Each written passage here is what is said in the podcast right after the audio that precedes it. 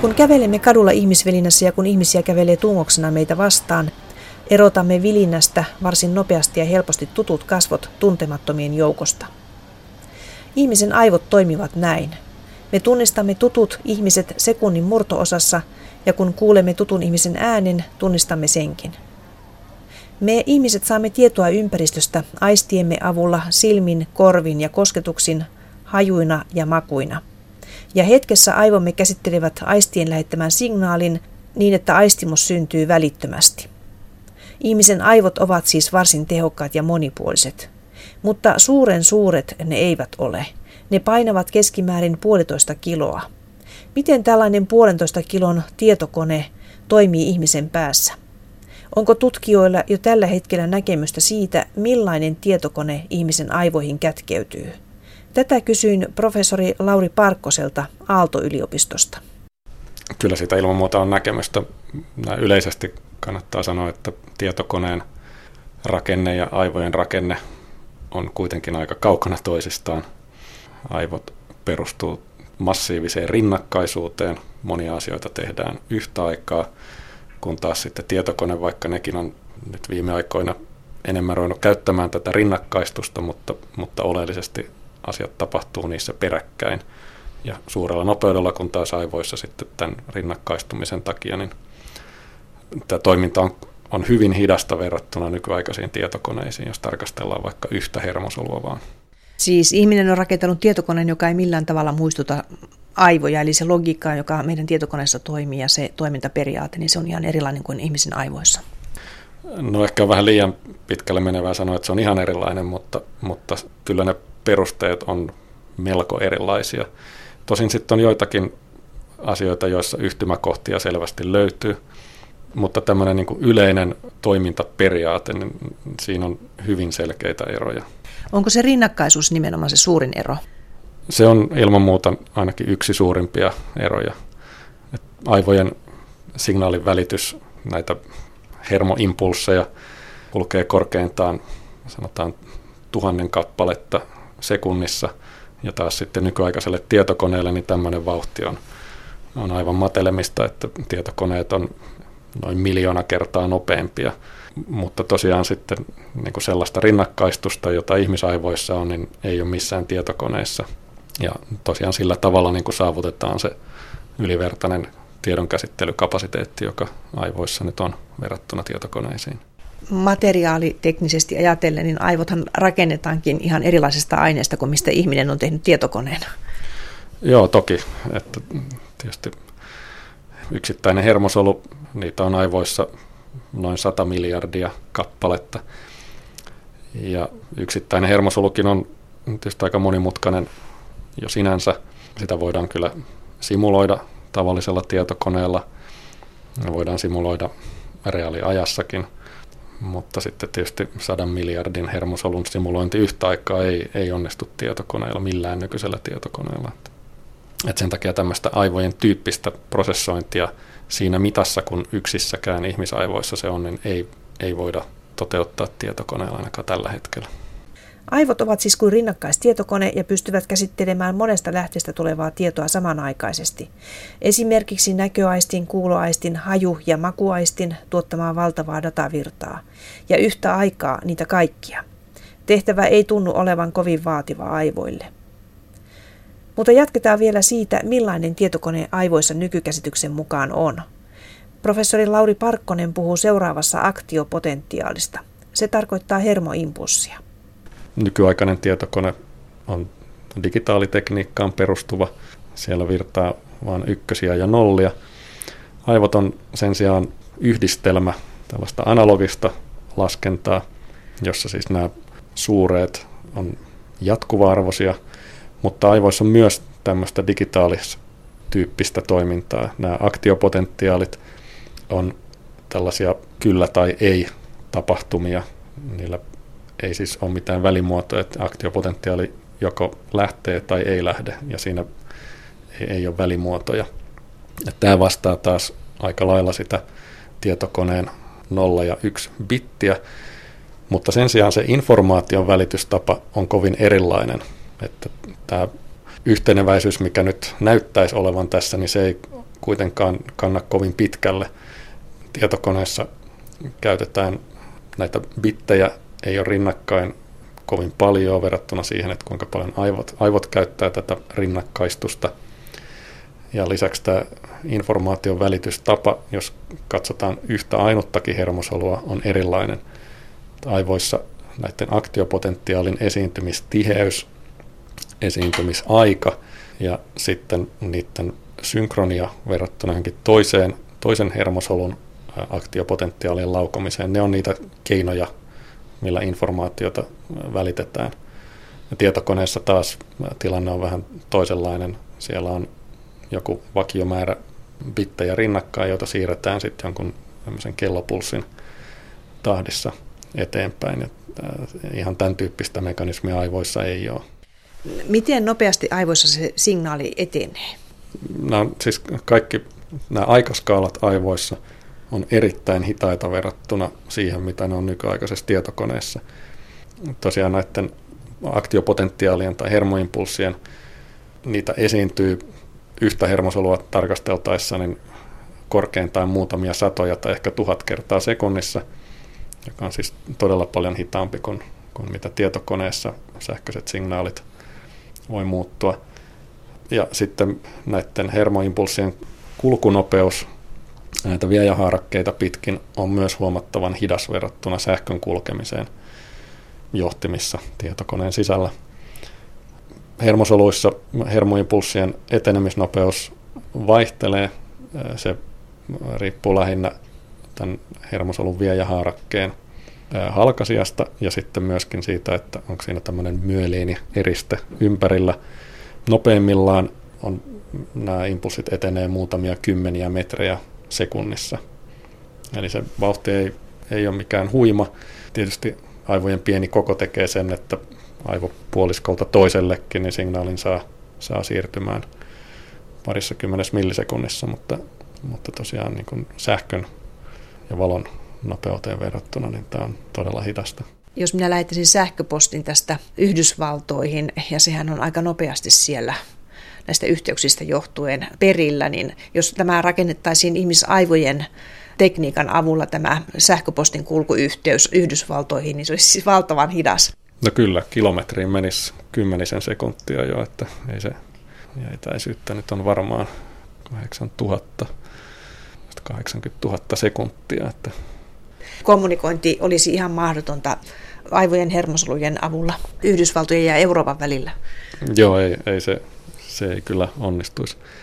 Aivoissa tai ylipäätänsä hermostossa se on tietysti optimoitunut sitä silmällä pitäen, että kaikki yhteydet ei suinkaan ole edes tämmöisiä muutamia kymmeniä metrejä sekunnissa hermoimpulsseja välittäviä, vaan siellä on paljon hitaampiakin yhteyksiä. Et jos sitä nopeutta ei tarvita, niin silloin pärjätään ohuemmalla hermosäikeellä ja ehkä tätä myeliinieristettä ei siinä päällä sitten tarvita, jolloin voidaan tietysti pakata sitten tiheämpään näitä viejähaarakkeita.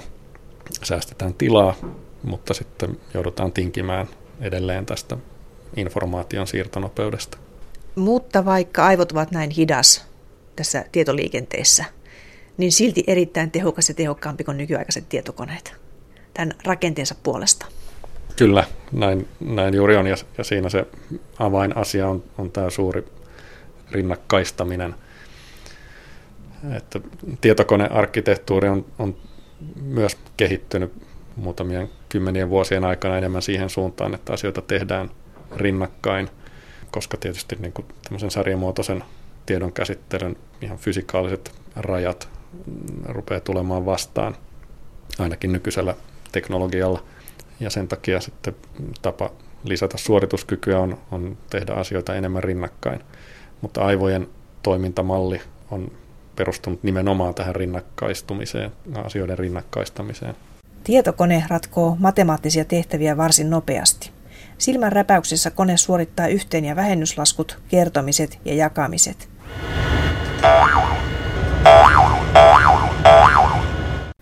Mutta miten ihmisen aivot taas laskevat? Otetaanpa esimerkki. 2 plus 2, näin yksinkertainen laskutehtävä. Kuinka paljon aivoja tarvitaan tällaisen laskutehtävän suorittamiseen? Siis kuinka monta aivosolua tarvitaan näin yksinkertaisen laskun laskemiseen? No se on tietysti aika hankala sanoa millään kohtuullisella tarkkuudella. Kyllä se on tietysti vain hyvin pieni osa, joka tämmöiseen osallistuu. Nyt tällaisessa tehtävässä, niin jos ajattelee sitä kokonaisuutta, ensin ihmisen täytyy aistiensa avulla saada tieto siitä, mitä on tarkoitus tehdä.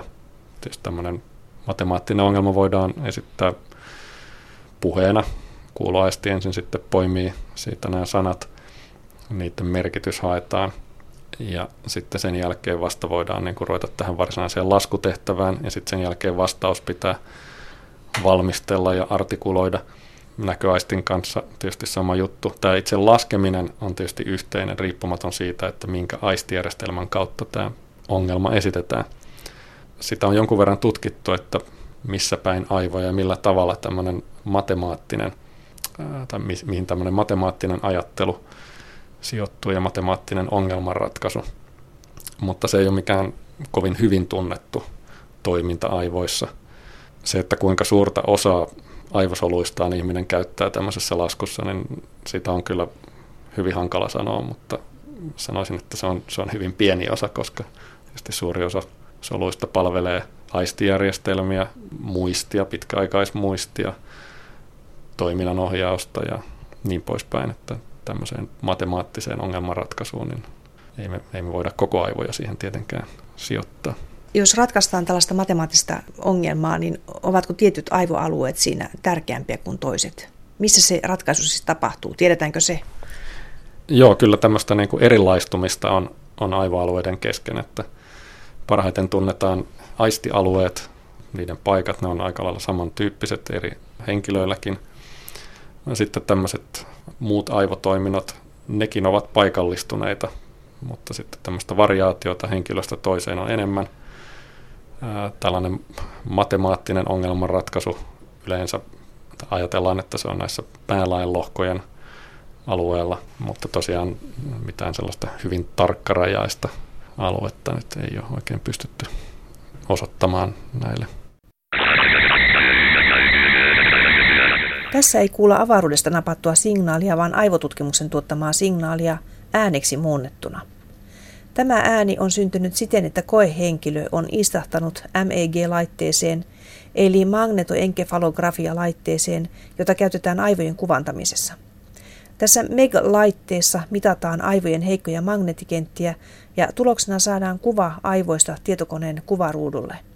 Tämä äskeinen ääni syntyi koejärjestelyssä, jossa koehenkilölle esitettiin muutaman sekunnin välein 1,5–2 sekuntia kestäviä näköärsykkeitä, joissa tapahtuviin muutoksiin koehenkilön piti reagoida mahdollisimman nopeasti painamalla nappia. Ääneksi muunnettiin koehenkilön näköaivokuorelta MEGillä mitattu niin sanottu gamma-oskillaatio, joka liittyy ärsykkeen käsittelyyn. Tämän avaruusääntä muistuttavan tuotteen MEG-laitteessa valmisti haastateltavana oleva professori Lauri Parkkonen, ja hän teki tästä äänestä toisenkin muunnoksen, ja se taas kuulostaa tältä.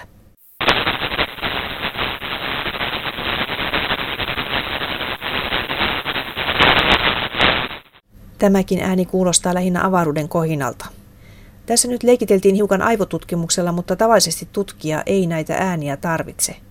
Aivojen kuvantamisessa käsitellään signaalia toisella tavalla, ja kun kuvannetaan, niin lopulta saadaan jopa kuvana aivot kuvaruudulle tarkasteltavaksi. Aivotutkijat käyttävät useita erilaisia aivojen kuvantamismenetelmiä, ja koetilanteen aikana tutkittavana oleva koehenkilö tekee tehtäviä, ja hänen tehtäviä tehdessään aivoja mitataan. Tällöin huomataan, että tehtäviä tehdessään koehenkilön tietyt aivoalueet aktivoituvat. Mitä se tarkoittaa, että aivot aktivoituvat? Professori Lauri Parkkonen kertoo, mistä tässä on kyse.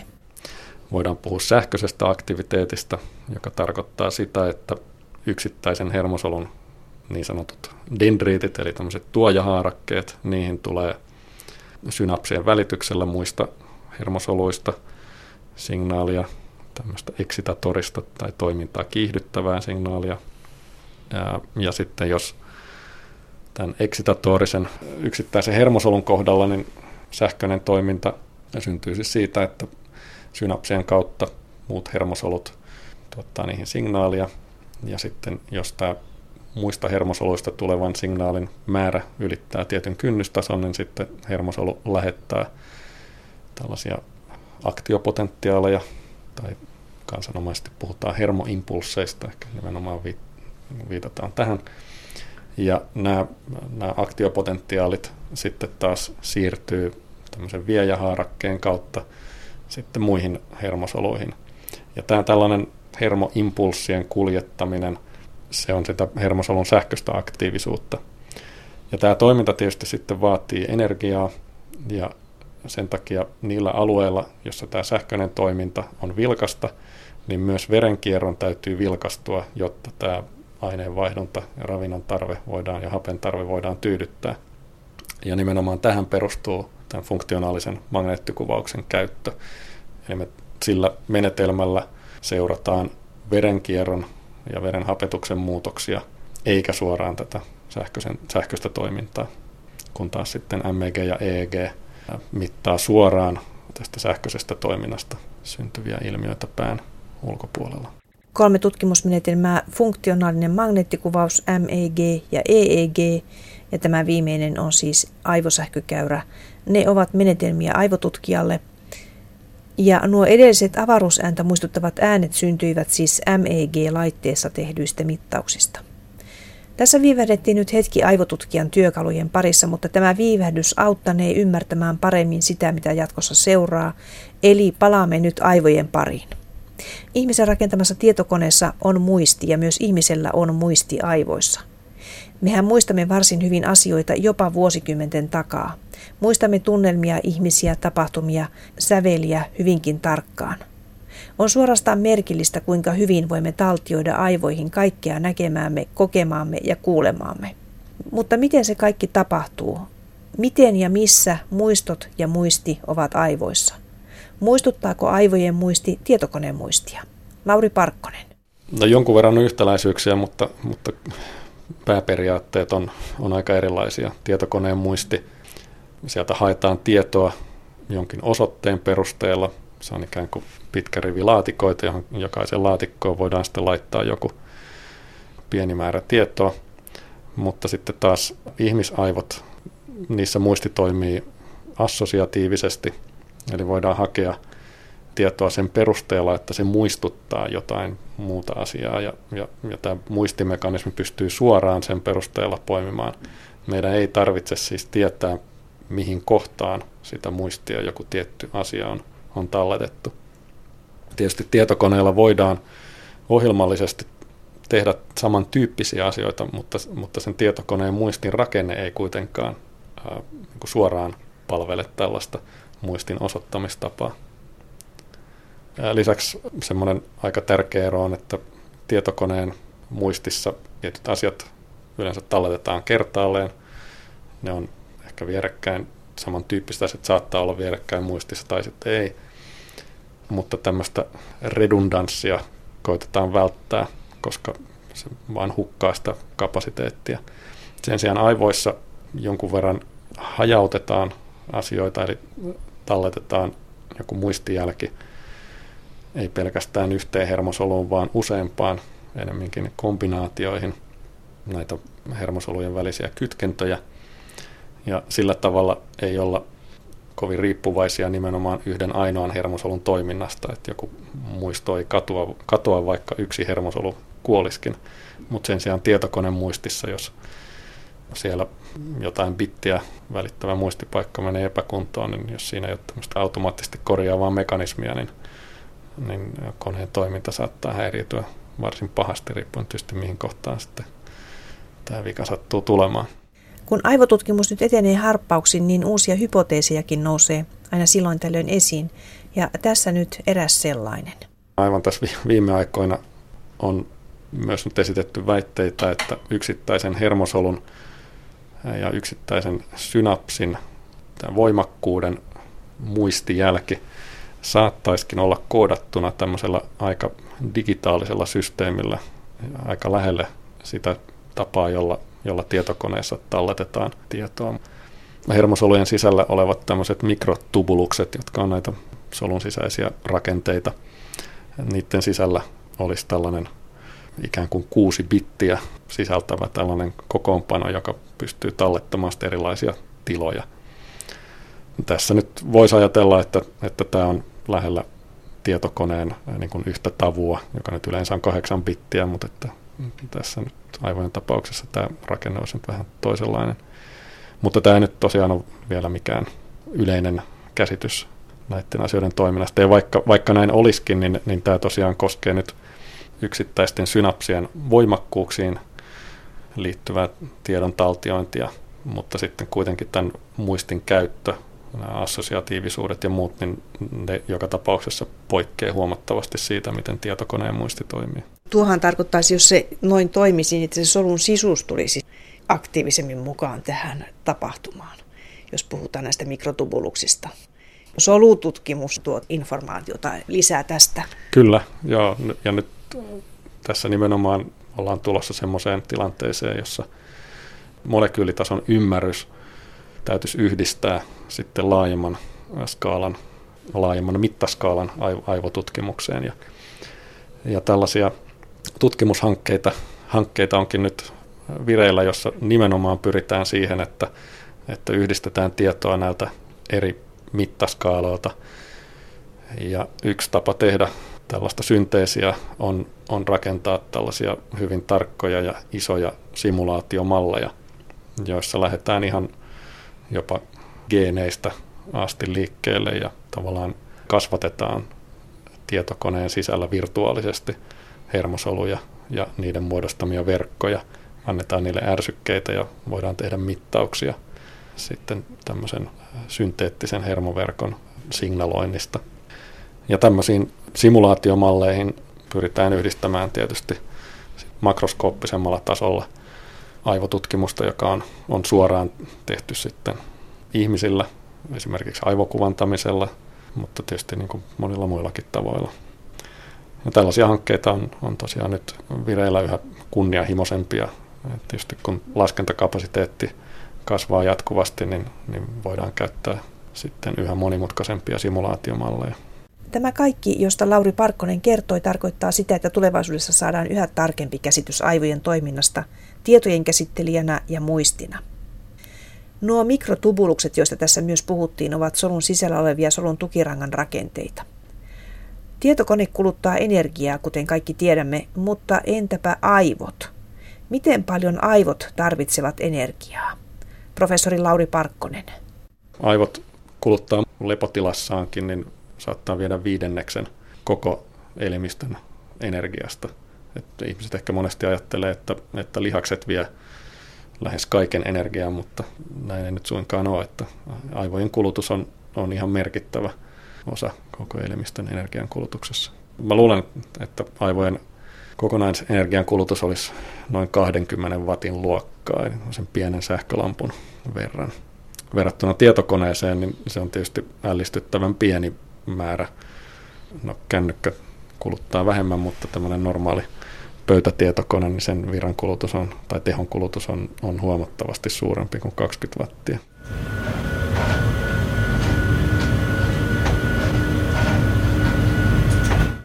Kun tietokoneet näin rouskuttavat ja ratkaisevat niille ohjelmoituja ongelmia, niin ne kuluttavat sähköä melko paljon. Ihmisen aivot taas kuluttavat yllättävän vähän energiaa tietokoneisiin verrattuna. Mutta jotta aivojen tietokone toimisi hyvin, niillekin täytyy tarjota kunnollista energiaa, ja sellaista on hyvä ja terveellinen ruoka. Professori Pertti Panula Helsingin yliopistosta. Tällä hetkellä tiedetään, että aivoihin tulee näiden hermosäikkeiden lisäksi erilaisia vaikutuksia suoraan esimerkiksi suolistosta erittyvistä hormoneista, rasvakudoksesta erittyvistä hormoneista, jotka välittävät joko kylläisyyden tai nälän tunteen aistimuksia suoraan hypotalamuksen tai aivorunkoon. Mutta sen lisäksi esimerkiksi syödessä erittyvät sappihapot vaikuttavat suoraan aivoihin.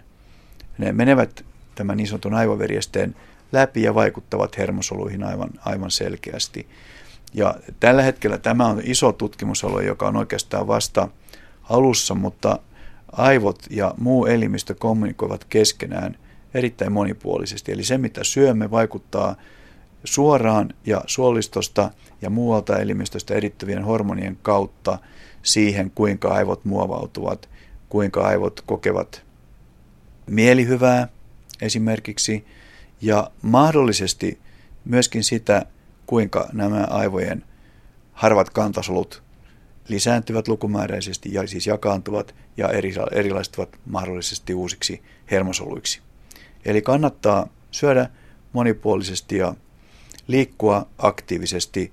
Myös lihasaktiviteetin tiedetään tällä hetkellä tuottavan hormoneita tai hormonia, joka olennaisesti puolestaan vaikuttaa rasva-aineenvaihduntaan. Pidän hyvin mahdollisena, että se vaikuttaa myös suoraan aivojen toimintaan, mielihyvämekanismeihin ja uskoisin myös aivojen muovautumiseen.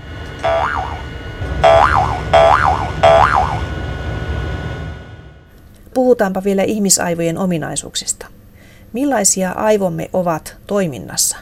Aloitetaan siitä, kuinka yksilöllisiä ne ovat. Ovatko esimerkiksi minun aivoni erilaiset kuin haastateltavan asiantuntijan aivot? Vastaajana on professori Riitta Hari Aalto-yliopistosta. Mä luulisin, että meidän aivomme ero yhtä paljon kuin meidän kasvomme ero toisista. Että tämmöinen yleinen muoto tietysti on ehkä samanlainen, koska ne on vähän samanmuotoisessa rasiassa siellä. Mutta sitten jos mennään katsomaan ihan jotain kuuloaivokuoren laajuutta sillä tavalla, että mennään katsomaan ihan solutasolle, niin sieltä löytyy kyllä huomattavia eroja. Jos tehdään tämmöinen histologinen tutkimus, eli tutkitaan solurakennetta ja solujen yhteyksiä, niin silloin nähdään, että esimerkiksi tämä kuuloaivokuoren laajuus suhteessa sitten tällaisiin ulkoisiin maamerkkeihin, että kun me koitetaan vaikka ensin normalisoida meidän kummankin aivot niin kuin tasan samanmuotoisiksi, joka on tietokoneella mahdollista, niin sitten me katsotaan, että missä kohdassa se kuuloaivokuori on, niin se saattaa parilla, jopa 3 sentillä poiketa meidän kesken. Ja sitten, jos meillä on vaikka muusikko kyseessä, niin saattaa ollakin, että kuuloaivokuori on jollakin tavalla paksuuntunut. Tai kaikkia tällaisia erityisasioita siellä kyllä esiintyy. Tarkoittaako tämä sitä, että ammatti, tuossa mainitsit muusikon, että ammatti vaikuttaa siihen, miten aivot muotoutuvat, kehittyvät? Niin, ehkä ei nyt ihan ammatti, mutta kaiken kaikkiaan se, mitä ihminen tekee. Että harjoitus muuttaa aivoja. Sehän on kyllä, muutenhan sitä ei oppisi mitään uusia temppuja. Jos opettelee vaikka jonglööraamaan, vaikka aikaisemmin koskaan heitellyt 3 palloa ilmassa, ja saa pysymään siellä, niin jopa nykyisillä aivokuvantamismenetelmillä pystytään näkemään, että tietyllä aivoalueella on muuttunut se rakenne silloin. Esimerkiksi musiikin harrastamisen ja sen keston, kuinka kauan on harrastettu musiikkia, niin sen on osoitettu aika selkeästi vaikuttavan sekä kuuloaivokuoren että myös tuntoaivokuoren siihen rakenteeseen. Et esimerkiksi tämmöinen työ oli jo aikoja sitten, jossa otettiin paljon henkilöitä, jotka oli aloittaneet viulunsoiton tai jonkun tällaisen jousisoittimen soiton hyvin nuorena, ja sitten katsottiin tuntoaivokuorelta sitä tämän sormituskäden edustusta. Ja sitten todettiin, että mitä pitempi oli se soittamishistoria, sitä voimakkaampi oli ne vasteet siellä. Eli jonkinlainen reorganisaatio siellä tapahtuu sen mukaan, että mitä ihminen tekee. Ja näinhän sen täytyy ollakin, että ei muuten mitään taitoja opita, jos ei niistä jää myös aivoihin jotain jälkeä. Voisiko se olla jopa niin tarkkaa, että siis eri muusikoilla ne on erilaiset nämä aivot tässä mielessä? Joo, kyllähän se on oikeastaan sekin täysin selvää, että jos on vaikka joku trumpetin soittaja, ja niin ehkä huulten edustuksella on sitten enempi merkitystä tai se on muovautunut. Tämä on ihan vain yksi esimerkki siitä, että meidän aivot ei niin kuin ole tyhjössä, vaan ne on osana tällaista, niin kuin useasti sanon, tämmöiseksi niin kuin toimintasilmukka. Eli ihminen vaikuttaa tähän ympäristöönsä toimintansa kautta, siis liikkeittensä kautta, ja se on niin kuin se toiminta. Ja sitten näiden liikkeiden kautta siellä ympäristössä tapahtuu jotain tiettyjä muutoksia, ja niistä saadaan aina palautetta. Ja tämä on tämmöinen jatkuva silmukka, joka siinä on pakko toimia sillä tavalla, että meidän pitää, niin kuin, jotta me voitaisiin yleensä toimia, niin meillä täytyy olla niin kuin tämmöinen ennakkoaavistus oikeastaan siitä, että mitä nämä meidän toimet ovat aiheuttamassa. Että jos vaikka otan tämän pullon käteeni, ja yhtäkkiä se onkin huomattavasti painavampi, ja siellä olisi vaikka nestemäistä elohopeata, niin mä hämmästyisin suuresti, ja silloin mä kiinnittäisin enemmän huomiota tähän tilanteeseen. Ihmisten aivot eivät siis olekaan ihan 1:1, vaan poikkeavat yksilöiden välillä, koska erilaiset työt ja tekemiset muovaavat aivoja. Aika mielenkiintoinen on ero miehen ja naisen aivojen välillä. Keskimäärin aivot painavat 1,5 kiloa, mutta aivojen koossa ja rakenteessakin on todettu eroja sukupuolten välillä. Professori Pertti Panula Helsingin yliopistosta. Aivojen paino on noin 1,5 kiloa, plus miinus 300 grammaa voi sanoa jotakuinkin kaikilla aikuisilla ihmisillä. Ja niitähän voidaan ruumiinavausten yhteydessä helposti punnita ja mitata, joten tämä paino on kyllä aika tarkkaan selvillä. Ja sekin tiedetään, että miehillä keskimäärin todella on hiukan suuremmat aivot kuin naisilla, mutta luonnollisesti niin kuin kaikissa tällaisissa biologisissa mitoissa tässäkin nämä menevät päällekkäin sillä tavalla, että joillakin naisilla on suuremmat aivot kuin joillakin miehillä. Liittyykö se siihen, että miehet useimmiten muutenkin ovat vähän isompia kuin naiset? Miehillä on myös suhteellisesti hiukan isommat aivot. Eli miehen ja naisen erot löytyvät selvästi aivoista myöskin? No aivojen koossa on siis ero, jonka mainitsin, mutta aivoissa on sukupuolten välillä muitakin eroja. On olemassa aivorakenteita, jotka ovat aivan erinäköisiä miehillä ja naisilla. Erityisesti väliaivoissa hypotalamuksen alueella on alueita, joiden koko ja muoto miehellä ja naisella ovat erilaiset. Nämä on tällaisia hyvin pieniä alueita, 3 aivokammi on 2 puolen, joiden muoto on erilainen ja lukumäärä hyvin pieniä hermosoiden muodostamia ryhmiä, joissa valmistetaan tiettyjä peptidivälittäjäaineita, ja nämä voidaan leikkeistä värjätä ja sitten mitata ja ottaa valokuvat näistä alueista, ja näissä nähdään selvät erot sukupuolten välillä. Siis genetiikkaan, joka ratkaisee miehen ja naisen erot, niin siihen liittyy ilmeisesti jotakin sellaista, joka ohjailee tätä aivojen toimintaa niin, että miehet todella poikkeavat tuolla tavalla naisista. No suuri osa näistä muutoksista liittyy hormoneihin. Sukupuolihormonit vaikuttavat olennaisesti aivojen kehittymiseen, aivojen rakenteeseen ja myös aivojen toimintaan. Ja voidaankin sanoa, että aikuinenkin ihminen on rakennettu siten, että aivot ovat tällaisten sisäerityshormonien vaikutuskohde, merkittävä vaikutuskohde. Ei ainoastaan sukupuolihormonit vaikuta aivoihin, vaan myöskin esimerkiksi kortisoli vaikuttaa aivojen toimintaan, rakenteeseen, hermosolujen uusiutumiseen ja tämän kaltaisiin tapahtumiin. Aivotutkimus selvittäneen jatkossa tarkemmin, mikä merkitys mainituilla eroilla on ja onko niillä merkitystä. Mutta olipa kyseessä nainen tai mies, niin hän mitä ilmeisimmin on jatkuvasti tekemisissä muiden ihmisten kanssa. Ja kun me olemme tekemisissä muiden kanssa, niin meillä on jopa aivotasolla mekanismi, jota käytämme hyväksemme. Alun alkaen apinoilta löydettiin niin sanotut peilisolut, joita on myös ihmisellä. Ne ovat osa peilautumisjärjestelmää, joka on eräänlainen verkosto aivoissa ja johon kuuluu eri aivojen alueita. Professori Riitta Hari Aalto-yliopistosta.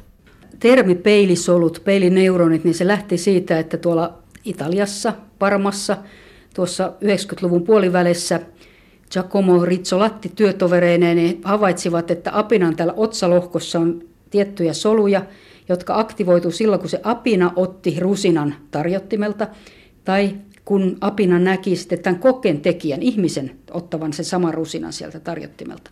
Ja silloin tämä porukka lähti ajattelemaan, että tässä on sellaisia soluja, jotka mahdollistaa tämmöisen vastaavuuden itse tehdyn ja sitten havaitun toiminnan välillä.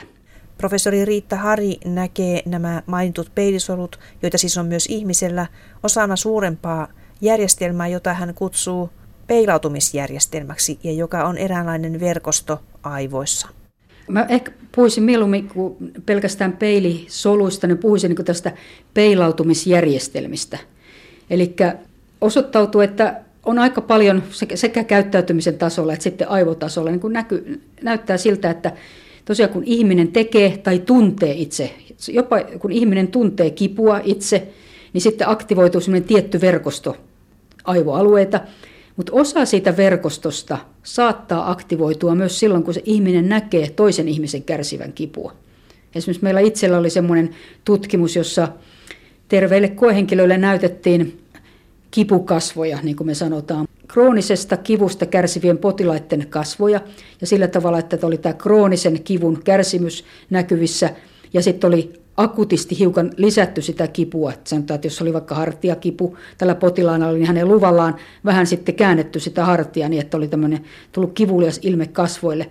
Ja osoittautui, että meidän nämä terveet koehenkilöt, niin he katsoi näitä kipukasvoja, niin heillä aktivoituu niin kuin tämmöiseen kivun affektiiviseen puoleen liittyvä verkosto.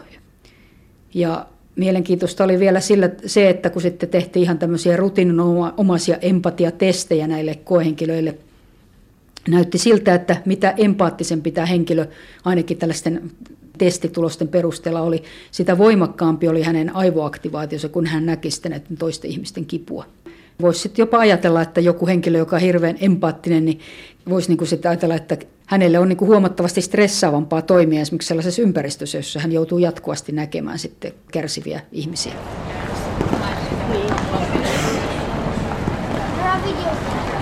Ihmisvilinässä me tunnistamme tutut kasvot helposti ja nopeasti.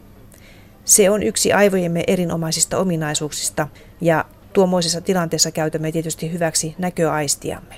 Tarkalleen mekanismia ei vielä tiedetä, miten ihminen tunnistaa tutun kaverin kasvot. Helppo tehtävä se ei ole, koska kasvothan muistuttavat aika paljon toisiaan, ovat samanmuotoisia ja melkein samankokoisiakin. Dosentti ja psykologian tohtori Iiro Jääskeläinen Aalto-yliopistosta. Sehän on aika haastava tehtävä, koska absoluuttiset erothan yksittäisten kasvojen välillä on loppujen lopuksi aika pienet. Ja nythän tuolla aivoissa on aivokuoren alaosissa sellainen alue kuin fusiform-poimu. Ja tämä fusiforminen poimu, niin silloin jos se on tuhoutunut vaikka jonkun aivovaurion seurauksena, niin silloin henkilöllä esiintyy sellainen ongelma, mitä sanotaan prosopagnosiaksi, eli hän ei enää pysty tunnistamaan tuttuja kasvoja. Eli ei pysty tunnistamaan kasvoja toisistaan. Ja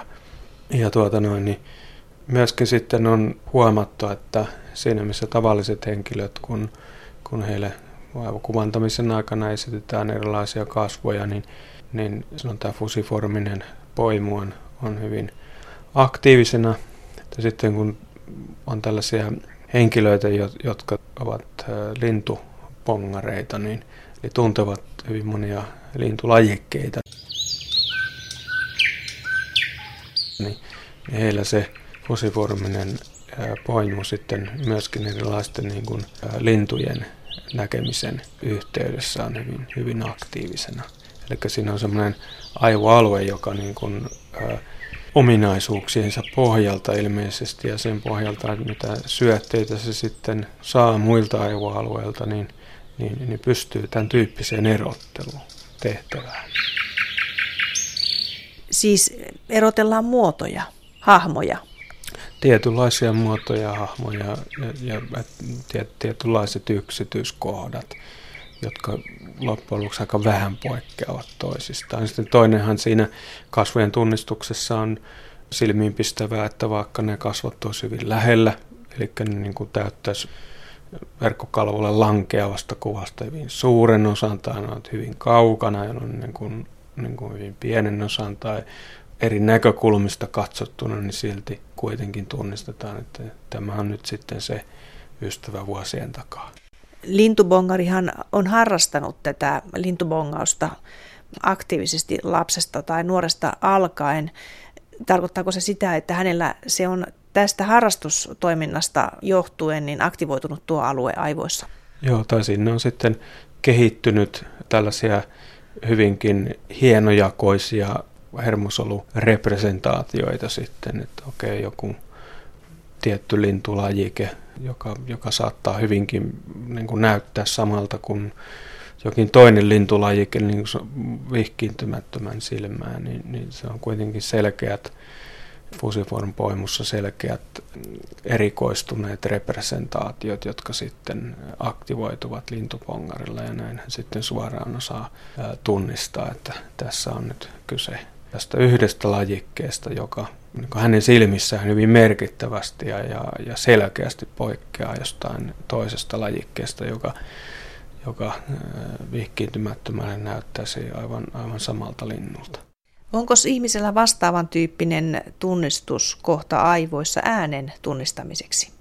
Ihmisiähän voi tunnistaa myös äänen perusteella. Kyllä tätäkin on tutkittu ja siellä ohimolohkojen niin kuin ylemmässä osassa sitten näyttäisi olevan tämmöinen niin sanottu henkilön äänen tunnistamiseen, sen prosessointiin liittyvä alue. Asiahan on niin, että se mitä jokin tietty aivoalue loppujen lopuksi tekee, minkälaista informaatioprosessointia, niin sehän riippuu siitä pitkälti, että mitä syötteitä sille aivoalueelle tulee. Ja sehän ne syötteet sitten niin kuin muokkaa sen aivoalueen toimintaa ja minkälaisia hermosolurepresentaatioita sinne niin kuin muodostuu. Eli tämmöisen niin kuin aivoalueiden välisten yhteyksien tutkimuksella myöskin niin kuin voidaan pitkälti selittää näitä asioita. Ja esimerkiksi nyt sitten tälle äänen tunnistuksen alueelle tai kasvojen tunnistuksen alueelle tyypillistä on, että ne on ikään kuin jo hieman kauempana siitä aivoalueesta, joka niin kuin ensimmäisenä prosessoi näkö- tai kuulohavaintoinformaatiota, mikä tulee niin kuin aisteista. Eli siellä sitten on jo vähän semmoiseen niin kuin monimutkaisempiin näkö- ja kuulopiirteisiin reagoivia hermosoluja, jotka sitten syöttävät näille alueille. Mitä ottaisin aamiaiseksi tänään? Ottaisinko puuron, jogurtin vai murot? Pidän niistä kaikista, mutta tänään ehkä jogurtti tuntuisi parhaimmalta. Tai ei sittenkään, vaan puuro. Päivittäin teemme äskeisen kaltaisia pikavalintoja esimerkiksi aamiaispöydässä. Valintoja tekevät aivot, mutta miten? Murot, puuro tai jogurtti? Tarvitaanko tällaisen pikapäätöksen tekemiseen aivot kokonaisuutena? Vai miten aivot toimivat tässä tilanteessa? Iiro Jääskeläinen. Kyllä siinä mielessä koko aivosto käytössä, että otsalohkot, erityisesti etuotsalohkojen osat, niin on se aivoalue, joka on kaikkein kriittisen semmoisen erilaisten valintoja ja pitkäjänteisen toiminnan kannalta, mutta ne eivät suinkaan niin kuin toimi yksinään, vaan ne ovat enemmänkin sitten sellainen osa, joka virittää ne koko muut aivot, ikään kuin valjastaa ne koko muut aivot. Ja aivot toimii niin kuin verkostomaisesti, mutta että se keskeisin osa siinä verkostossa, niin tehdään päätöksiä, valintoja, niin on otsalohkot. Kun todellakin aivot ovat verkosto, niin mitä siellä verkostossa tapahtuu silloin, kun me teemme valintoja elämässämme? Siinä tietysti niin elämässähän on niin kuin hyvin monia erilaisia valintoja, ihan tämmöisiä arkisia valintoja, että ottaako aamiaiseksi muroja vai puuroa, jotka tehdään siinä hetkessä, niin siellä tavallaan niin aivoissa on tämmöisiä niin kuin kilpailevia toimintamalleja ja sitten otsalohkojen ja toisaalta tämmöisten tyvitumakkeiden välillä käydään tämmöistä niin kuin vuoropuhelua tai kommunikaatioita, siinä on myös talamus mukana ja siellä sitten niin yksi toimintamalli voittaa sen kilpailun ja se on sitten se, mitä lähdetään toteuttamaan. Että tietysti sittenhän meillä niin kuin jatkuvasti on tämmöisiä niin kuin pidemmän tähtäimen tavoitteita. Esimerkiksi sitä pyrkää johonkin ammattiin tai toimenkuvaan. Puhutaan tällaisista niin, että otsalohkot ylläpitää tai mahdollistaa tämmöisten niin kuin skeemojen käytön, jotka sitten ohjaavat sitä, että miten keräämme tietoa ja havaitsemme ympäristöä ja toisaalta toteutamme tämmöistä niin kuin pidemmän tähtäimen suunnittelua ja tavoitteellista toimintaa.